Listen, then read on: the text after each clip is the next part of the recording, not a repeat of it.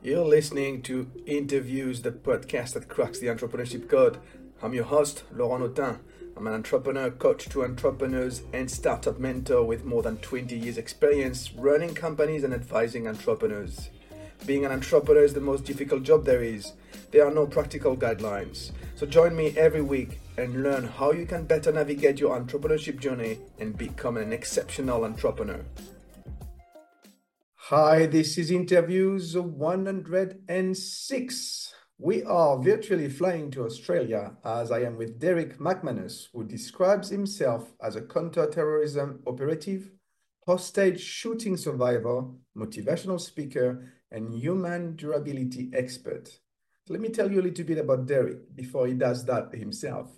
In a former life, Derrick was a police sniper recovery diver, and trained by the military SAS in counter-terrorist operations.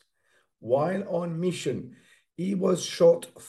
He was shot 14 times. Yes, one four, 14, with a high-powered rifle and laid on the ground for three hours before being rescued. Doctors say he has defied the odds to survive his massive injuries. After two and a half years of physical rehabilitation, he returned to full duties as sniper, diver, and counter-terrorist operative. Today, he is a keynote speaker and a coach on a mission to help business leaders reach new heights in their organizations by building teams that can sustain optimal performance. So if you have been following me, you have heard me repeating that entrepreneurship is a mindset. It starts in the head first. One of the key critical skills entrepreneurs should develop is grit. Well, I think I find the perfect guest to talk about grit today.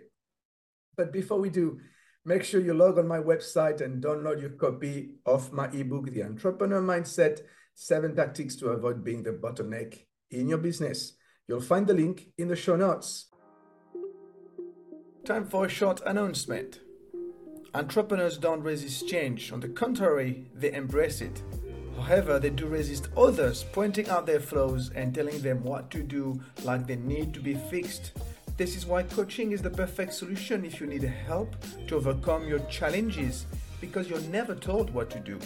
Instead, you implement changes based on your own terms.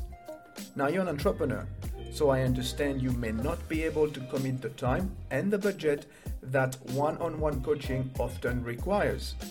Therefore, I created 36550. Basically, it's a one year of unlimited 15 minute calls with me. It's perfect if you'd like to get coaching, but you have a limited budget or you don't want to engage in deep one on one sessions. What's the catch? None, it's more about whether you have the right profile.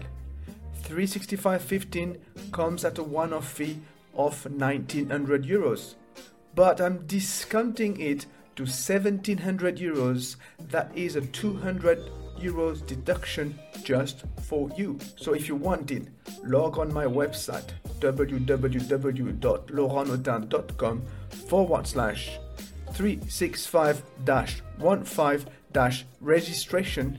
Leave your contact details on the form and make sure you mention Entreviews cracking the entrepreneurship code so you can enjoy the discount. Once again, www.laurentnotin.com forward slash 365 15 registration. And now let's go back to the interview. Hello, Derrick. Thank you very much for joining me today. It is an absolute pleasure to be here. Uh, I've downloaded your book and I was very impressed. Oh, thank you. Thank you. Thank you. Um, so, I was reading this this introduction and I'm like, whoa, what a badass.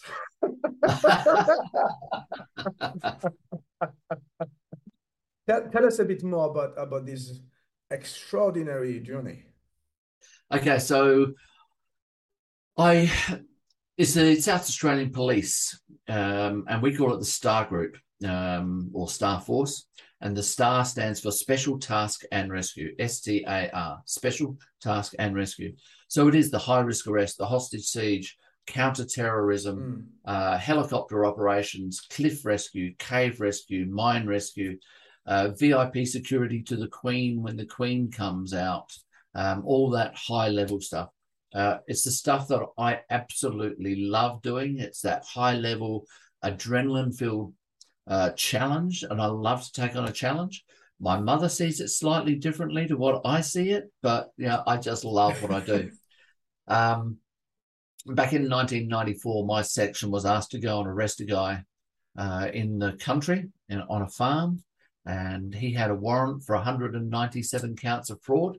You wouldn't normally associate um, fraud with this level of violence, but we knew this guy had a potential because of his uh, antecedents, his, his previous, his past. Um, and so we went out there. The Star Group were asked to go and arrest him. We were wearing full police blue uniform, mm. uh, as well as what we call flak vests. Many people call them bulletproof vests, but I can tell you right now, they ain't bulletproof. Um, we went there, we knocked, we called, said that we were the police. Um, he didn't answer the door, but we had a sniper sitting in the bush for about the last 20 minutes, uh, just watching him, watching the door. We knew he was inside. Uh, we knocked again, called again, again, no answer. At this stage, I've moved down the side of the house towards a glass sliding door to see whether we could make a more effective, efficient, and safer entry through that glass sliding door.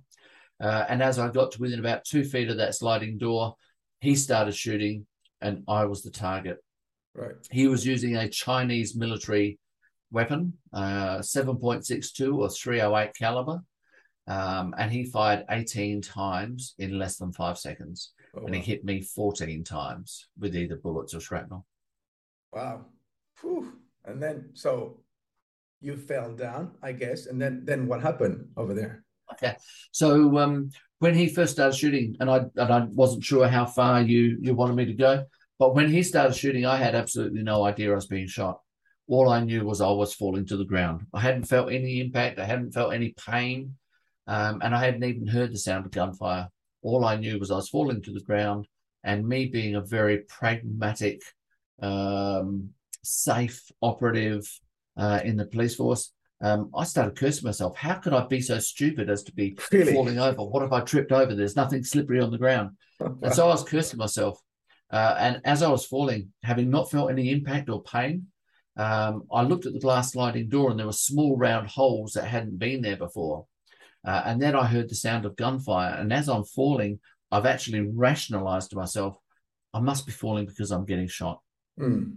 And as I was falling, I've actually gone through the rationalization of then saying, uh, um, actually, Derrick, you're, you're abusing yourself at the moment. But to be quite honest, if you're getting shot, it's quite acceptable to, to fall over. You should go easy on yourself just a little bit.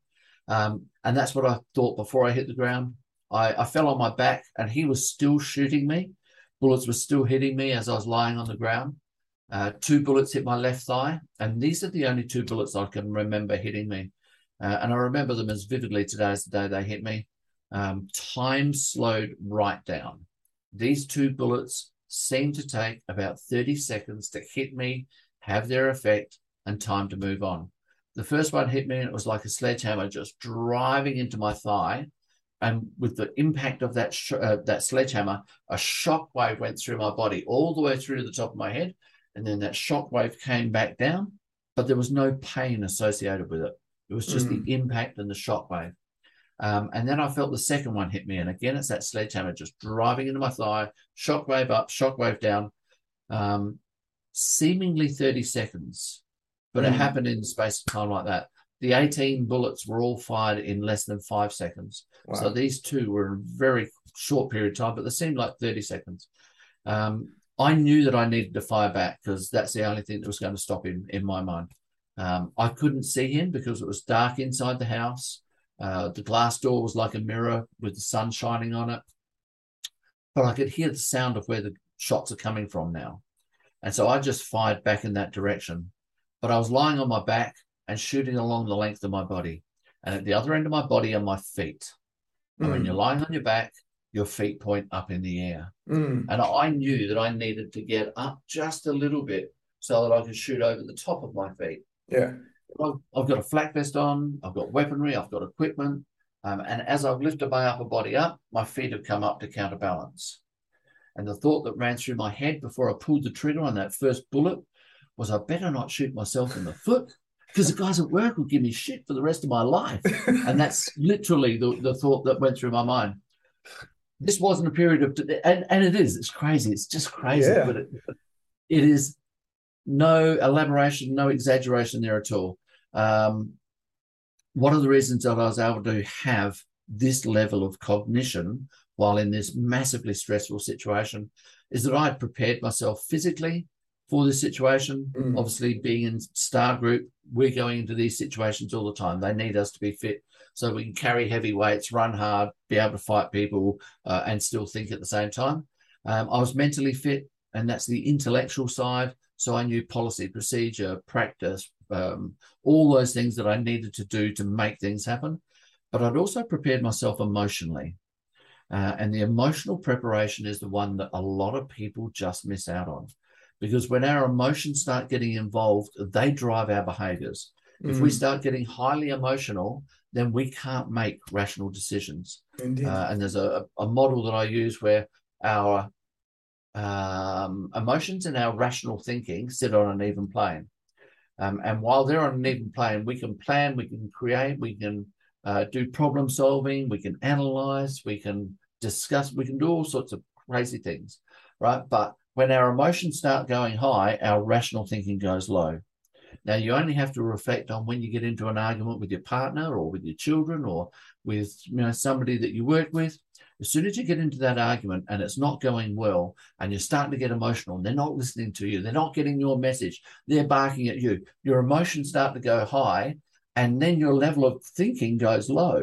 Yeah. And many times we come out of these arguments, we go afterwards when we calm down, we go, oh, I should have said, why didn't I think of that? I knew I should have. Because our emotions are so high, our rational thinking's low. Mm. But I had prepared myself emotionally beforehand. And I said, when this happens to me, I need to find a way to bring the emotion back down, the rational thinking back up. Easiest way to do that is have some idea of what you're going to deal with, some idea of how you're going to deal with it, because then you've got a plan of action that's already there. And if you've planned it well and you've actually trained through it, and I took it to the extent that I've visualized myself in a situation where I may be shot and injured, um, and how do I handle that? What's my body going to want to do? What's my mind going to want to do? And I saw myself being able to manage it and having a good outcome.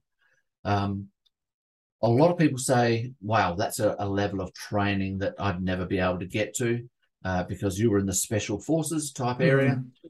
And I can tell you right now, what it was was that I prepared myself for what I could realistically expect to encounter as a result of the choices that I had made. I made a choice to become a cop. I made a choice to go into the Star Group. I made a choice to become a sniper and a diver and counter terrorist operative. I made a choice to go to this job on the day. So I once I'm able to take responsibility for making the choice, take behavior uh, responsibility for my behavior, for the possible consequence, and then the future afterwards. And mm. that future afterwards was if I get shot, what do I want to do as a perfect response? And this applies to anybody whether they're taking a job with a corporate who maybe has a great reputation, but possibly managers in there that aren't nice people, whether you take a job on a oil rig, whether you take a job in mining sector, whether you take a job as a teacher, everything comes with its own challenges. Even if you take a job as an accountant or you know any of those professions, they come with their own risks. Yeah. And we need to have open, honest, confronting conversations about what's the risk, am I prepared physically, mentally, and emotionally to manage those risks? And if I'm not, what do I do to prepare myself? So right. I had done all of that beforehand. Mm. And when so, it did happen to me. So is it, is it what you're teaching today to, to, to business leaders? Yes, that's it. It's exactly what I'm, I'm teaching. Mm. And I teach this to business owners, to entrepreneurs, to banking and finance. I teach it to hairdressers. I teach it to kids in schools. So everything that I teach is understandable by kids in schools right. to apply to their challenges in the schoolyard, their homework, getting along with friends and family and parents and sport. But I also teach it to fighter pilots as well. Mm. It's the hmm. same concepts, just applied to their particular challenges. Mm. Right? It's come from my background in special forces and being able to manage challenges at that level but that level can be anything for whoever you are. It's Yeah. applicable across the board. It's a universal philosophy. Right, and you raise the bar quite high. so, you, so you do have Absolutely. say. And and yeah, and it, the the bar was high for me. There's no two ways about it. It, it was right up there. But what I do now is I make it applicable to anybody and everybody, depending on their situation. Because if you're in um, banking and finance, and say you're a mortgage broker, um, and you're talking to clients, those conversations can go well. Those conversations can go badly. If you don't know how to handle that bad conversation, you are not going to be able to retain clients. Mm, So I prepare them for those challenges. And what if they don't get enough financing through the door? When do they start making decisions? I talk to hairdressers about their clients, about their employees, about their competitors. It's applicable to everybody. I've taken it out of an extreme situation. mm, mm. I've gone, what are the tools that I use to manage the extreme and how can they be applicable universally to kids in schools through to fighter pilots? Right. So continuing on that topic, and you were talking about uh, tools.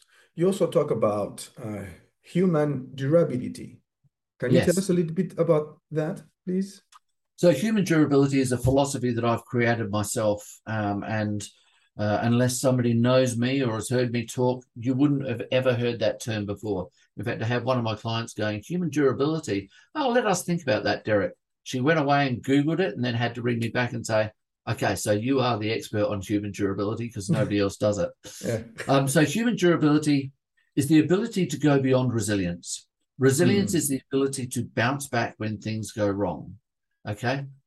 It's a really important skill to have, and it's the first step to building durability. You have to be resilient. You need to know how to problem solve um, and bounce back after things go wrong. It's a powerful skill, but that's not where we want to live our life. You don't want to be living your life always going, oh, if the problem happens, I'll be able to fix it. And you go from problem to problem to problem.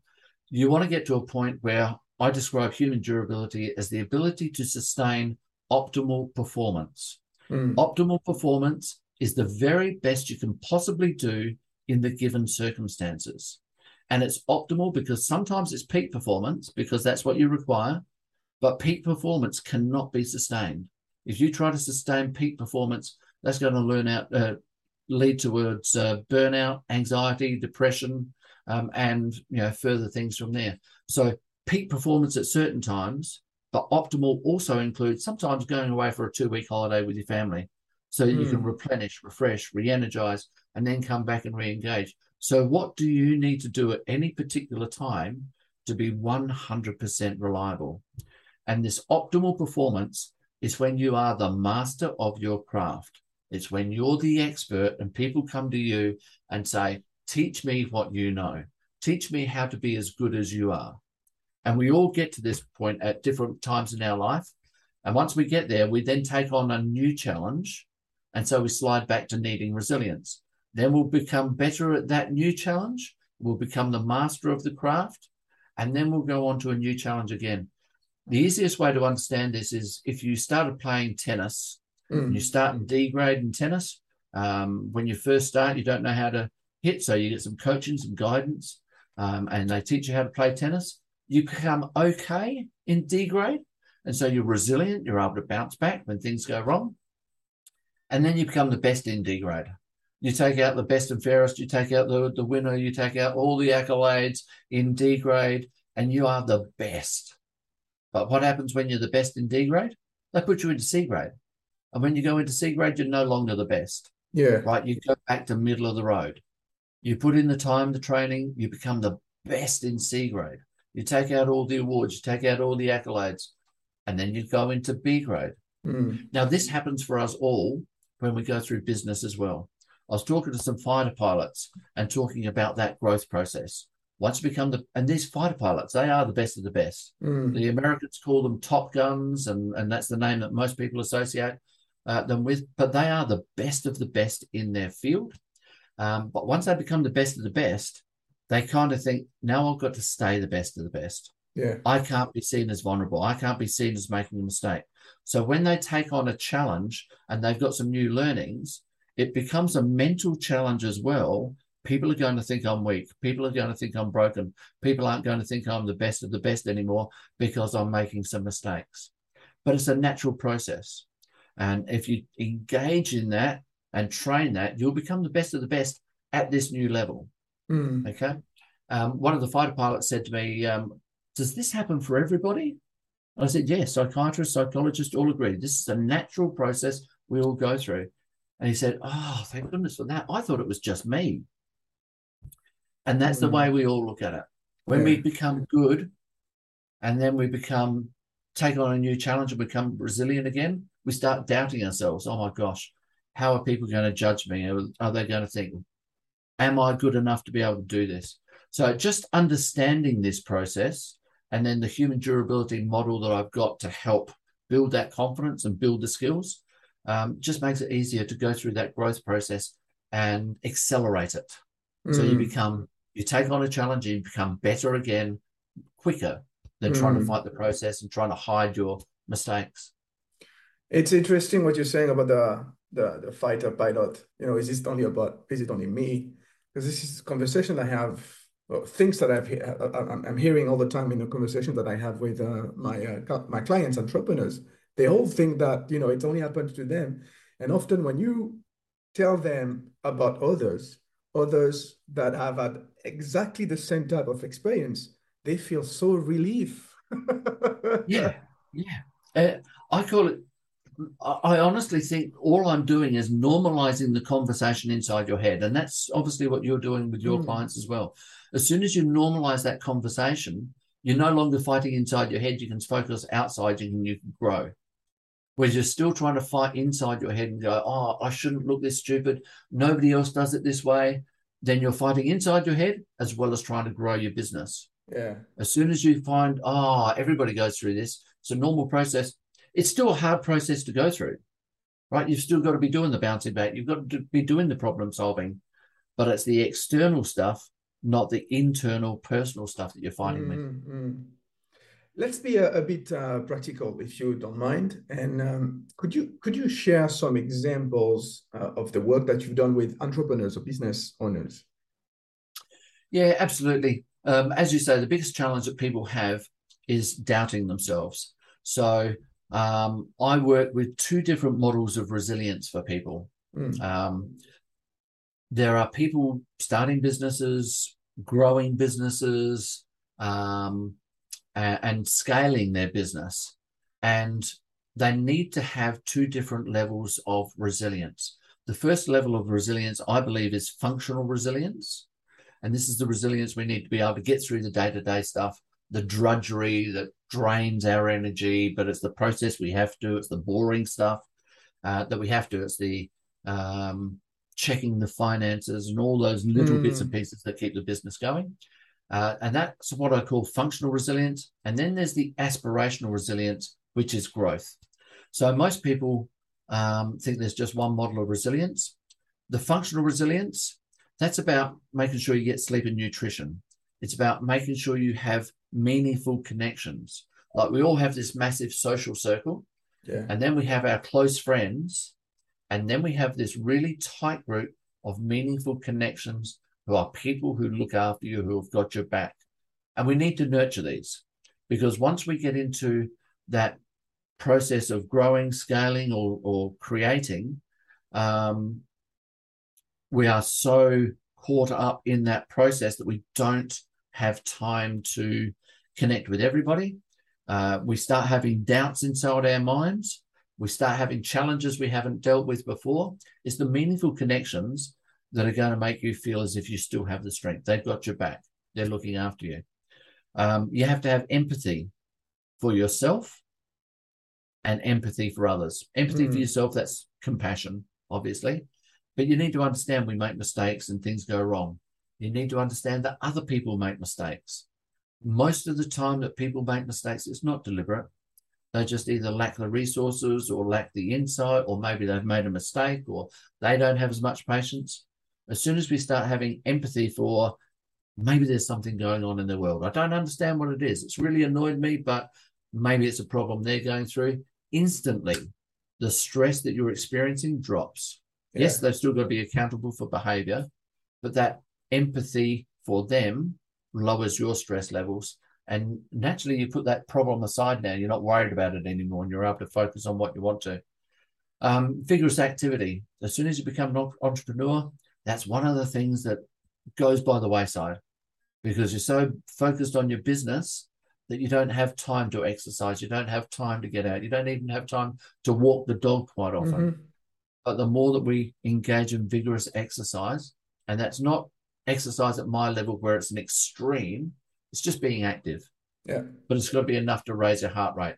Um, the psychological, physical benefits from that allow you to drive even more energy into your business.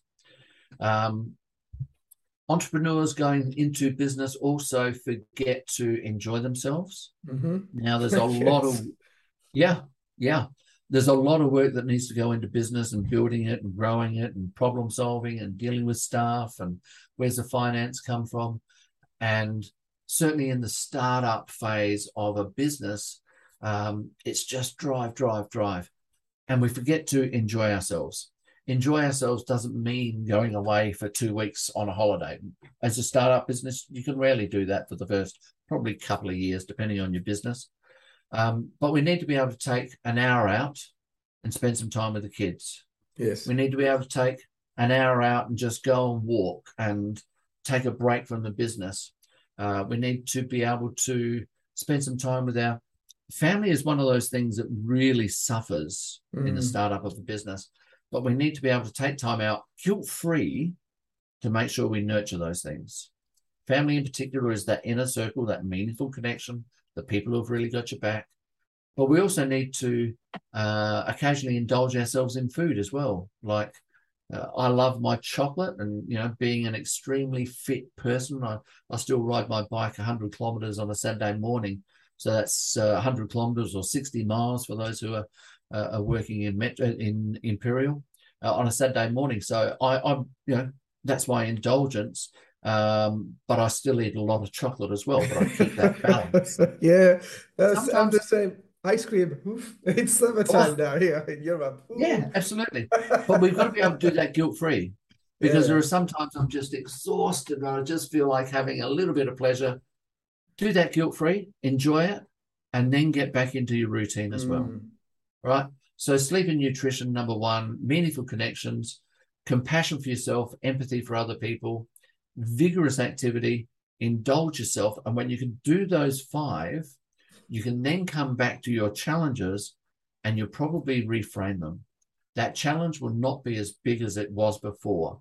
Sometimes when we've had that time to sit back and relax, we go, there's the answer. There it yeah. is. It was staring me in the face all the time. I just didn't see it. Yeah. When our emotions go high and our rational thinking goes low, we're not thinking well right? We're not able to see all the opportunities or possibilities. Bring the emotion back down, relax a little bit. The level of cognition comes back up again. Mm. Um, and I call that model of functional being able to refresh, replenish, re energize, and then re engage. And that's re engage and reframe. And that, that's what we need to do for that drudgery, that, that big startup. Um, but there's also a phase where you actually want to keep on pushing. Mm-hmm. And this is where entrepreneurs are. Um, and they do want to keep on pushing. So the, the second model of resilience that I have is what I call aspirational resilience. Mm-hmm. This is the stuff that we need to have to be able to keep on pushing, uh, overcome that mindset of, I'm an idiot. I'm the only one going through this.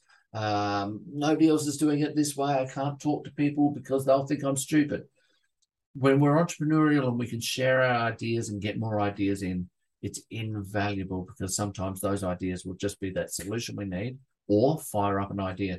So another six steps for fun, uh, for um, aspirational resilience, uh, and the first one is challenge the inner critic.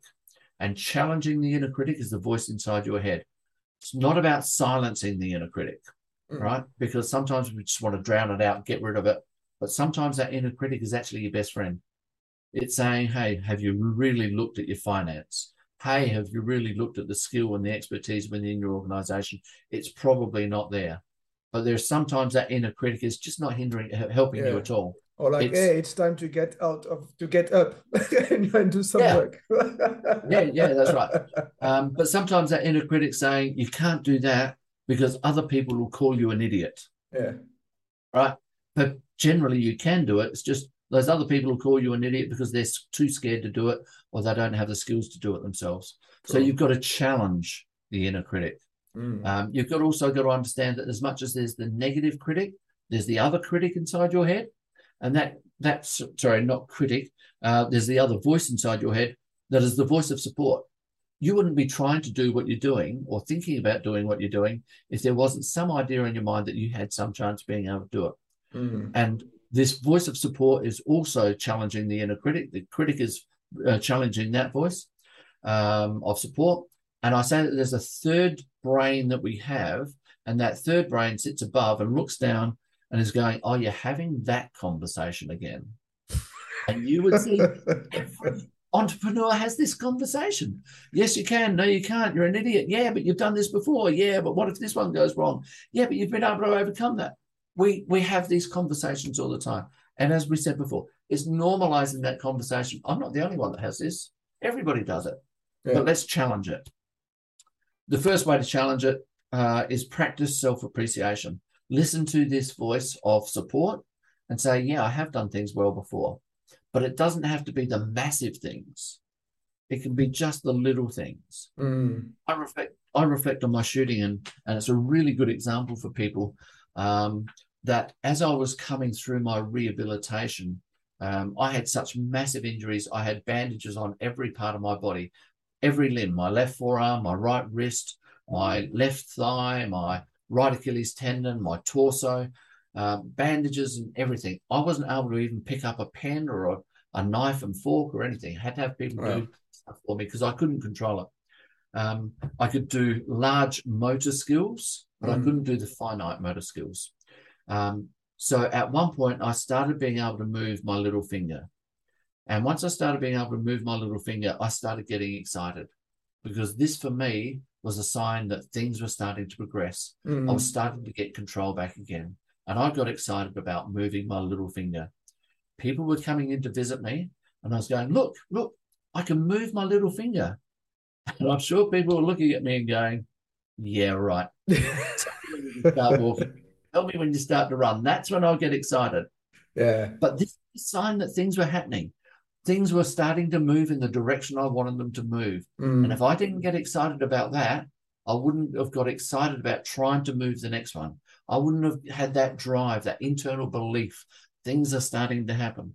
So, as entrepreneurs, we need to start looking at what are the little things that are going well. Yeah, Because one step after the that other. little thing well, we can repeat that little thing and repeat it again. And once we get really good at that little thing, then we take on the next one. And that like that may that process may take three or four minutes. It may take three, four hours, three, four days, whatever it is. Mm. But it's progress forward. So we've got to practice self appreciation for the things that we're doing well. Mm. Okay. We've got to draw strength from that success because that success has a process. Mm. You did things in a certain manner to make that happen. Okay. When you can repeat the process for each level of the challenge, that gives you a process that you go, this is what works for me. It may not work for the guy next door to you. The other person on the other side may say you're an idiot doing it that way, but it's your process. It works for you. So you've got to immerse yourself and draw strength from the successes you've had. We've got to be great at what we do best too. We all look at, I'm starting a business. Oh my gosh, they're great at finance. I should be able to do finance like them. They're great at their marketing. If I could market, we're not great at everything, but there is something you are good at hmm and you need to be great at it. Mm. Most of the time, we've got that little inner critic going, Yeah, I know you can do it well, but you're an idiot. So if this idiot can do it well, everybody can do it better than me. We've got to understand what we do well and then just leverage the absolute living daylights out of that. I was going to use different language there, but I caught myself. I was going to almost swear. Uh, we've got to leverage that, right? We've whatever you're good at, you've got to leverage it, make the most of it. It's what got you to where you are. It's, it's the reason why you want to do what you do Yeah. uh, or you're going to do.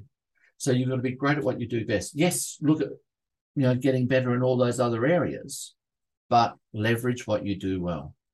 Um, accept compliments. This is a challenge for a lot of people Yeah. because when people say, "Oh, you're doing amazingly," in the back of your mind, you're going, "Yeah, but I stuffed that up, and this is going wrong, and I know that I've got that challenge over there." But we've got to accept the compliments because this helps us understand where our strengths are coming from.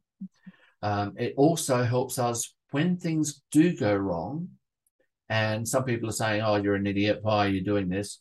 If we remember that people over here have given us compliments, we know that we've done some things well rather than just fo- focusing on the negative, remember those compliments. It gives you a sense of satisfaction. And if you do make a mistake, and if you're working for a boss in particular, um, if you do make a mistake and somebody's given you a hard time for it, then you're able to reflect back and go, ah, but I've done that well before, I've done that well before. Eventually, they'll know that this is an aberration in my performance and I will improve again. Yeah, the way the way you said uh, accept compliments I felt that you were also talking about yourself. I felt that it was like a, a lesson that you learned for you for yourself. Oh, me, absolutely. Yeah, yeah, yeah. It's, it's definitely a lesson that I learned um, because I was one of those people who doubted myself. I looked around, I was in Star Group, right? And in Star Group, um, these are elite athletes, Mm. elite intellectual guys, elite planners, strategizers. And that's not me. I'm not elite in any of my performance. But I was able to get into this, and people go, "Oh, wow, you're in Star Group," and I'm going, "Yeah, but I'm the bottom of the rung in Star Group. Oh, these all Mm. guys are better than me." And then I started realizing I was actually in Star Group. To get Mm. into Star Group, I had to pass so many tests and prove myself physically, intellectually, planning, associating, overcoming problems. So I was already operating at a high level. There's better people than me, but I was operating at that high level myself. And I needed to be able to accept those compliments and remember, remember that because that gave me the courage to take on that next challenge rather than just going, oh, well, they're better than me. I'm just going to bask in their glory. But but the compliments also come from us as well. That little voice of support, Mm. you know, there's those internal compliments. Derrick, you've done a great job. Yeah, actually, I have. Yeah, yeah, true. And draw strength on that success and all those things. Um, Well, uh, so, sorry, um, I want to talk a little bit about you as an entrepreneur. Why did you become an entrepreneur? Um, I I described it as I'm a entrepreneur because I was dragged kicking and screaming into this space. Mm. Um, I after the shooting, people said to me, "Oh wow, your thinking is just amazing. You have to come and tell people about that." And the not accepting compliments, not practicing self appreciation, not knowing what I was good at. I was I used to say, "Me? No. Yes, I've overcome a big injury, but I can't teach anybody anything. There's nothing in what I've done or what I've learned that I can teach people." And I I refused it.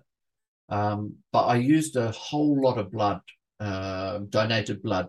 Body holds 10 units of blood. People donated blood, uh, you know, generally, and I used 24 units of blood in seven hours. Body only holds Wow. 10 units, so 24 units I used. Uh, the blood service came to me and said, Would you like to tell your story and say thank you to blood donors?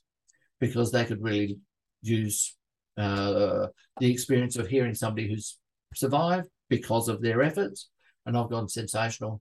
I could tell that story all day long to say thank you. Mm. I'm not going to try and teach them anything. I'm just going to let them know that their efforts helped me and say thank you for it. And once I started doing that, people came to me and said, You've changed my mind. You've changed my attitude. You've changed my belief. Um, I need my daughter to hear this. I need my son. And I'm going, What is it? And then I started learning that there was so much from my experience that people could use in their lives because it become I, I do everything I can to make it universally applicable to whoever I'm talking to. Mm. And once I started realizing that I could make a difference with the words and the thoughts that I had, I started building a business around it. I didn't Right. want to, but it would naturally drew me in. And I love it. I absolutely love I love being able to thank people. I love being able to help people. Um, but I don't want to be seen as standing on stage as, look at me, I'm the hero, I'm great, you should listen to me because mm. I'm wonderful. I don't want that at all. But if I can help people with my insights and my uh, t- style of thinking, love it. So nice. I've now got a business that goes all around the world. I've been to America, I've been to Singapore and spoken to a 4,000 person audience in Singapore. And wow. Yeah. So, so what's uh, the, what's the legacy you, you, you want to leave behind you? Clearer thinking mm. and more belief in ourselves, belief that we can actually achieve what we want to achieve. Um, but the the other side of that legacy is part of it is entrepreneurial growth for anybody and everybody. It doesn't matter what you want to to do, but the other side of it is to be able to do it with less stress. Mm. So improve our mental health at the same time. Uh, one of the things that came out of this was that um, five days after the shooting, I threw my hand in the air and said, "Get me a psych. I want to talk to a psych," because I wanted to pick his brain or their brain, could have been a lady, um, about what might I experience in the future, and if I do experience it, how might I be able to deal with it? And this is entrepreneurial thinking. It's not about I'm going to take this on and I'm going to do it myself and I won't take advice because I don't want to share my ideas. This is about let me talk to people who have seen the insights into the challenges I might face and let me learn from them. So I went and spoke to a psych. Um, everybody expected that as a result of being shot 14 times, lying on the ground for three hours with massive injuries, losing so much blood. I saw the white light because I'd lost so much blood. My vision just went to a pure white. Um, I was within 30 seconds of death, according to the doctor, and he describes that he witnessed me taking my last gasping breath. Oh. Um, yeah, it, it, it, you know, for some people that would be very, very confronting. Um, and, and it was to me, but you know, I have a different way of looking at these things. Um, so people anticipated that going through this experience and having such massive injuries that took me two and a half years to overcome my injuries, then I should have psychological damage and I should be in psych therapy for decades afterwards. Mm. Just don't get over this without some sort of psych damage. Uh, but I threw my hand in there and said, "Get me a psych." Uh, I spoke to the psychiatrist just three months after the shooting, and in the first meeting, he said, "Derrick, psychologically, you can go back to work tomorrow and you never need to come back and see me again. Now, I was comfortable with that, but I've spoken to other people afterwards and they've gone, no, nah, no, nah, that, that's not possible. He couldn't have been a very good psychiatrist. He he couldn't have made a really good assessment. He was one of the best in Australia and he's, mm. he's world, world renowned for major trauma.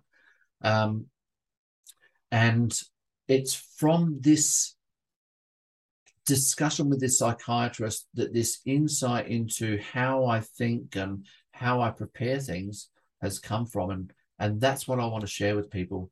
We can achieve things at higher levels with less stress. As soon as we start normalizing the conversation inside our head and having, I like to talk about taking four levels of responsibility, mm-hmm. and every entrepreneur should do this. It's a responsibility for our choice, it's a responsibility for our actions or our behaviors. It's then a responsibility for consequence. And we've got to take responsibility for the negative consequence as well as the positive consequence. I'll come back and talk about negative and positive in, in just a minute, but we've got to take responsibility for choice, action, consequence, and then the future afterwards. Mm. If we get the consequence, what's the future afterwards going to look like? And how do we manage that?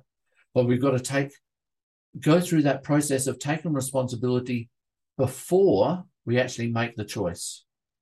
So we will consider those uh, choices and we'll say, if I take that choice, what's the behavior? What's the consequence? What's the future afterwards? Okay, if there's this choice, what's that choice, behavior, consequence, mm. future?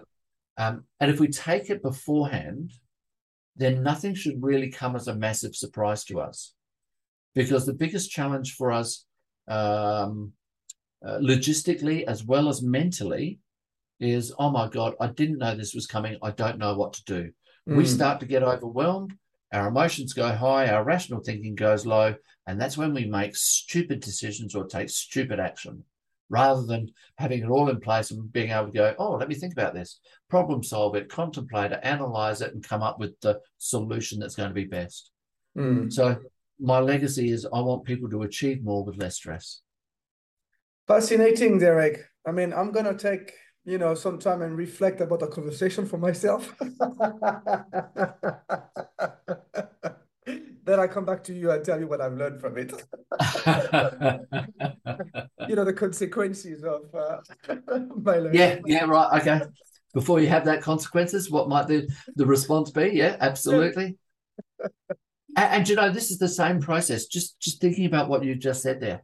This is the same process that is used if you're if you're an entrepreneur and you're going into um, a meeting with a possible funding agency, a benefactor, whatever it is, let's have a thought about what's that conversation going to be. Right, my choice is I'm going to have a conversation around this. What's my behavior going to be? So, what's the conversation?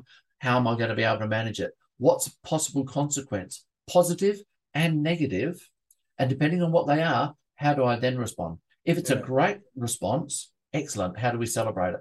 If it's a negative response, what's the conversation I have to bring it back on track? Or if I can't bring it back on track, what do I then do afterwards to engage with somebody else? Mm. It is a conversation that we need to have about just the conversations, as well as putting business practices into place or taking risks or whatever it might be. Well, our conversation definitely reinforces what I think that entrepreneurship is a mindset. It starts Absolutely. in your head. That's it. Technical skills, of course. Absolutely. not as important as, not as critical as your mindset. No, absolutely. Well, thank you, thank you very much uh, for for your time, Derrick. Today, one one last question: How can people contact you? Certainly, the social media. So long as you get the spelling of my name right. Um, social media are out there. Facebook. Connect with me on LinkedIn. Right. Um, I like to be active on LinkedIn. I'll be monitoring that. Um, my website uh, is either humandurability.com.au or just derrickmcmanus.com um, and just connect with me. And even if you just want some information without any uh, commercial interest at all, if you want some information, send me an email. Happy to send some information out and give you a little bit more insight. Amazing. Amazing. Thank you again, Derrick, for your time today. Absolute pleasure. Been wonderful talking to you. Thank you for listening. If you like this show, leave a review on your favorite podcast platform so you can help inspire more entrepreneurs. See you next time. Bye.